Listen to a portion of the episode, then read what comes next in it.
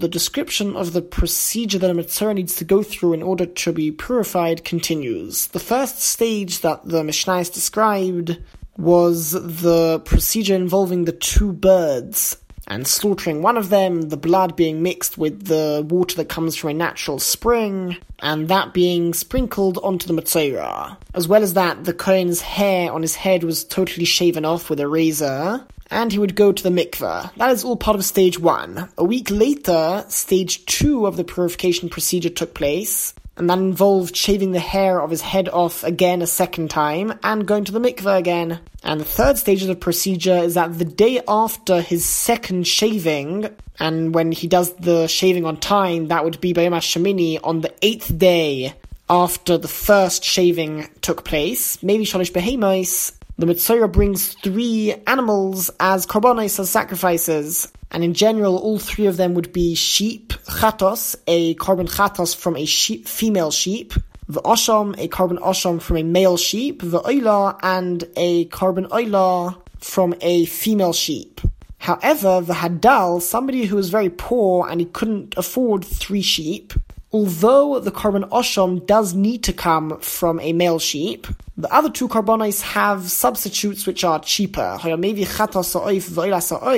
He could bring a bird korban chatas and a bird korban oila. A bird is obviously cheaper than a sheep, and if he is not able to afford a sheep, then he is able to bring a bird instead. Mishnah The next couple of Mishnahs discuss the procedure of this stage three that occurred on the eighth day. Boleitzel ha'asham, the Metzora would come to the male sheep, which is going to be bought as a korban asham. And then when the Mishnah says that he comes towards there, the Metzora, if you recall, is forbidden to enter into the Beis HaMikdash until his sacrifices have been brought and the area which he is forbidden to enter into begins from the courtyard of the Beis Hamikdash. He is allowed to enter into the outer courtyard, the Ezras Noshim, but not into the main courtyard of the Beis Hamikdash, which is known as the Azara. So he would stand at the entranceway of the main courtyard of the Beis Hamikdash, so that he is right next to the Korban Osham. The Korban Osham itself, the animal is not allowed to leave the area of the courtyard of the Beis Hamikdash. Now there's a requirement before one brings a korban for him to perform smicha on the korban. Smicha is when he leans all of his weight on the head of the animal just before it is slaughtered, and it is permitted for the Matsura to put his hands into the courtyard. As long as the rest of his body remains outside, he is able, the Samash Deyodov Olav, he would lean his two hands on the head of the animal in order to perform smicha. The truth is, the Mishnah actually missed out a stage. It's interesting that it's not mentioned in the Mishnah, but first they would perform tanufa, which is when they would lift up the animal and wave it in all the different directions the Kohen together with the Metzora, they would do that. And then the the Metzora would do smicha, and then Ushachatai, the Kohen or somebody else would slaughter the animal. Now the slaughtering of the animal wouldn't be done right in front of the Metzora at the entranceway to the courtyard because it needs to be done in the northern half of the courtyard. So the Kohen would go and slaughter the animal over there, or he would give it to a different person to slaughter over there. The slaughtering of a korban does not need to be done specifically by a Kohen, but it certainly cannot be done by the Metzora over here, since it's not done right next to the entrance of the courtyard. The Kiblu Shnei Kohanim es Domoy, and two Kohanim would catch and receive the blood that came out of the animal as it is slaughtered. Echad Bakli, one Kohen would catch and receive the blood in a utensil which is the way that blood is received when virtually all korbanos are slaughtered.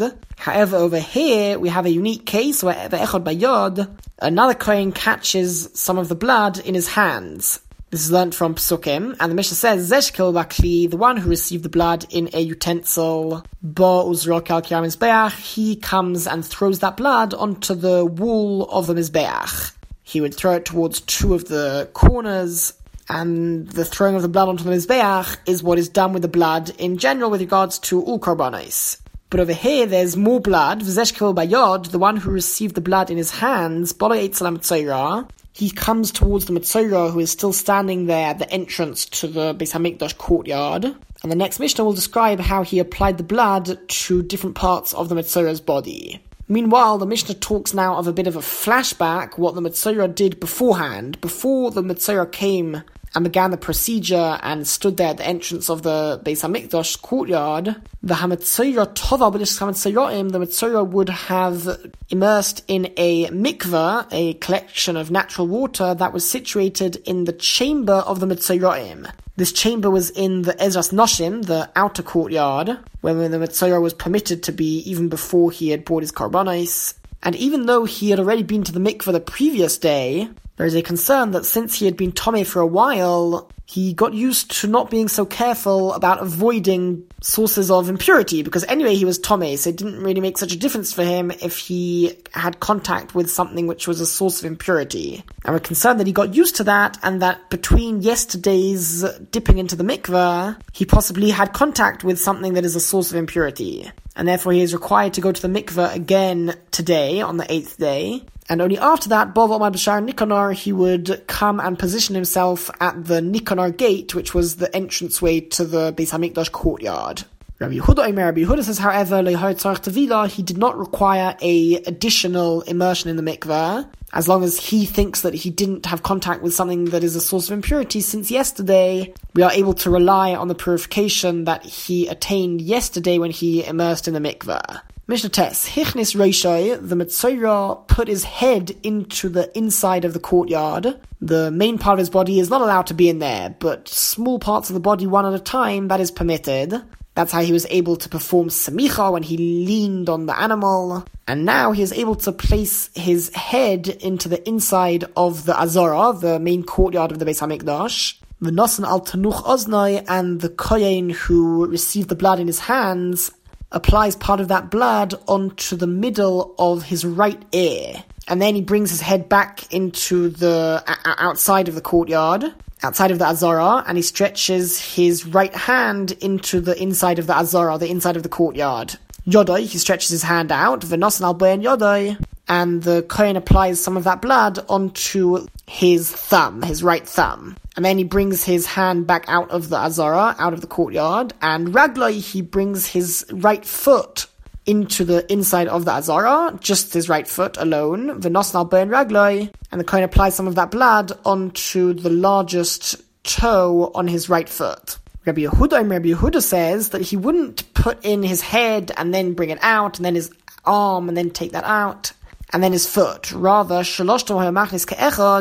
would put all of those parts of the body into the courtyard in one go, in order that he not do three separate actions of putting part of his body into the courtyard. In general, it's forbidden for him to be in the Azara at all. It's true that over here it's necessary, and therefore he needs to put part of his body into the Azara, but it is preferable that he doesn't do multiple actions of something that is only permitted because of the necessity, and it's better that he do it all in one go, whereas the first opinion of the Mishnah is concerned that if all of those parts of the body are there at the same time, it's very easy for the Metzora to end up bringing the majority of his body into the inside of the Azara, and that would be totally forbidden. And therefore, to be safe, it is preferable that he bring in one part of the body at a time. Eino bone yad. What happens if the person does not have a thumb bone regel, or he doesn't have the, his largest toe, it's fallen off, is in yamonis, or he unfortunately does not have a right ear onto which the blood can be applied. According to the first opinion of the Mishnah, he will never be able to be purified. The Torah prescribes a very specific way for the Metzora to be purified, and if not all of that can be fulfilled, then the person will remain tome forever. However, Rabbi Eliezer, Rabbi says, he should place the, the Kohen should place the blood on the location the place where the ear is supposed to be, or the thumb, or the biggest toe. Rabbi Shimon Rabbi Shimon says, the law is that im nosanal shall smoil yotza, if the kohen applied the blood on the left limb, either his left ear, or the thumb on his left hand, or the biggest toe on his left foot, although that's not the way that it ideally needs to be fulfilled, but if he did so, Yotza, he fulfills the obligation.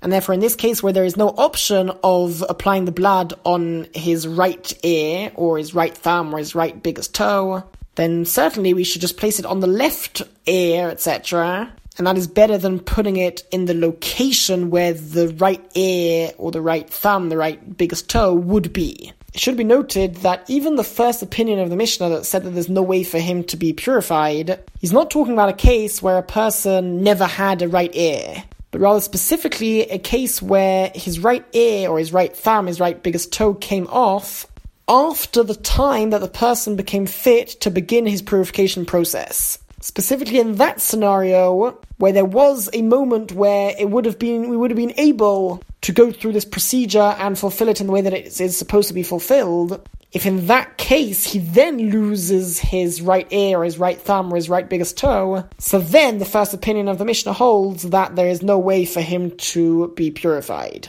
Mishnah Yud, the procedure continues. The Torah says that the Metzora brings a loig, which is a certain volume of oil. And what exactly is done with that oil? Not al loig hashemen, the kohen takes from that oil, that loig of oil, the yotzak l'sirch and he pours it into the palm of his friend, another kohen as is implied by the posuk.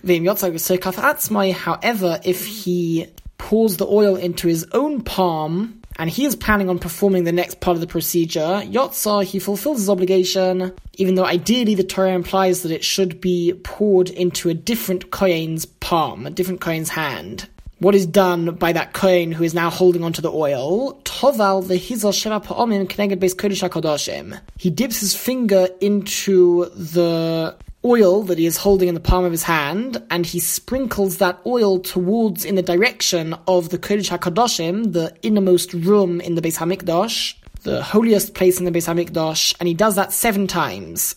Al kol hazoyah tevila, and before each time that he sprinkles the oil towards that direction, he dips his finger into the oil again. So he never sprinkles more than once at a time before putting his finger into the oil again, and then he sprinkles that oil. After this, Bola Eitz the Kohen who is holding onto the oil in the palm of his hand, he comes back to the Mitzorah, who is still standing at the entrance way of the Azara, the courtyard of the Beis HaMikdash, Mokim Shonesin Adam, the same location where he applied the blood, whether the blood is still there or not, Shom Hunesin Hashemen, there he applies the oil. So first on the right ear, and then on the, th- the right thumb, and then on the biggest toe of the right foot. Shenemar, as the pasuk says, that the oil should be applied to the Mitzorah al makoim dam ha'asham, on the place of the blood of the korban asham. So where the blood had previously been applied to the Mitzorah's body, now oil is applied there, and the Mishnah continues by quoting the pasuk, which talks about the next part of the procedure, the hanoisar min hashemen, the remainder of the oil, ashel kafa kohen, that is still in that kohen's palm, it is still in his hand, yitain al rosh hamitaher, he should apply to the head of the one who is being purified, the Mitzorah who is being purified, l'chaper, in order to provide an atonement. That is what is done with the remainder of the oil, and the mission takes note of this last word, l'chaper, to atone. The implication is that im nosan kiper, if he applied the blood to the head of the Mitzorah, who is being purified, then he receives an atonement. But the im nosan, if he does not apply the remaining blood, the remaining oil onto his head, then loikiper, he would not have received an atonement. Rabbi Akiva, that's the opinion of Rabbi Akiva, that if this is not done, then there is something essential lacking from the entire procedure of the purification. And this is a totally necessary part, that the remaining part of the oil is applied to the head of the Metzora. On the other hand, Rabbi Yochanan ben Nuri, Rabbi Yochanan ben Nuri says, Shior mitzvahein. This is the remainder of the mitzvah, like the language of the pasuk, and that which is remaining of the oil. This is what should be done with it, but it is not the most essential part of the procedure. And therefore, ben shanas and ben shleinas kippur, whether he applied the remaining oil to the Metzora's head or not, Either way, the Metzora would have received his atonement, and he is considered to be purified, even if this part of the procedure is omitted. However, Rabbi Yochanan Nuri does agree that the Torah is implying that this is very much a important part of the procedure, and therefore he agrees that Umalin Olav Keilule Kippur. In heaven, they consider it to a certain degree as if he has not received an atonement, meaning this is not the ideal way to carry out the procedure. However, that having been said, halachically speaking, the person will be pure even if that was not part of the procedure. Ends of the Mishnah, If part of the loig of oil which is the volume of oil that the Metzora needs to bring, if part of that becomes lacking, for example, part of it spills, before the oil was poured into the palm of the Kohen's hand, then it's not a problem. Yimal Enu, they are able to refill the oil, and that is not an issue. Mishayotzak. But if part of it spills after the oil was poured into that Kohen's hand, then this is considered to be that part of the oil that's that's a real essential part of the procedure is missing, and that would invalidate the entire procedure, and therefore Yovi Achar they need to bring new oil instead and begin again. That part of the procedure with the oil. To Rabbi Akiva, that's the opinion of Rabbi Akiva. Rabbi Shimon Omer, Rabbi Shimon says, If part of the oil becomes lacking, it spills before the oil was applied before it was sprinkled towards the Kodesh HaKadoshim, the innermost part of the Beis HaMikdash, before those seven, seven sprinklings were performed. So then it doesn't matter, you can just refill the oil. Mishenosan, if it's spilt after that happened, then Yovi Achabat they would need to bring new oil and begin this part of the procedure with the oil again. The argument is which is the moment that is considered to be crucial in defining this part of the procedure having really begun, such that if any part of the oil is missing, it would be an issue.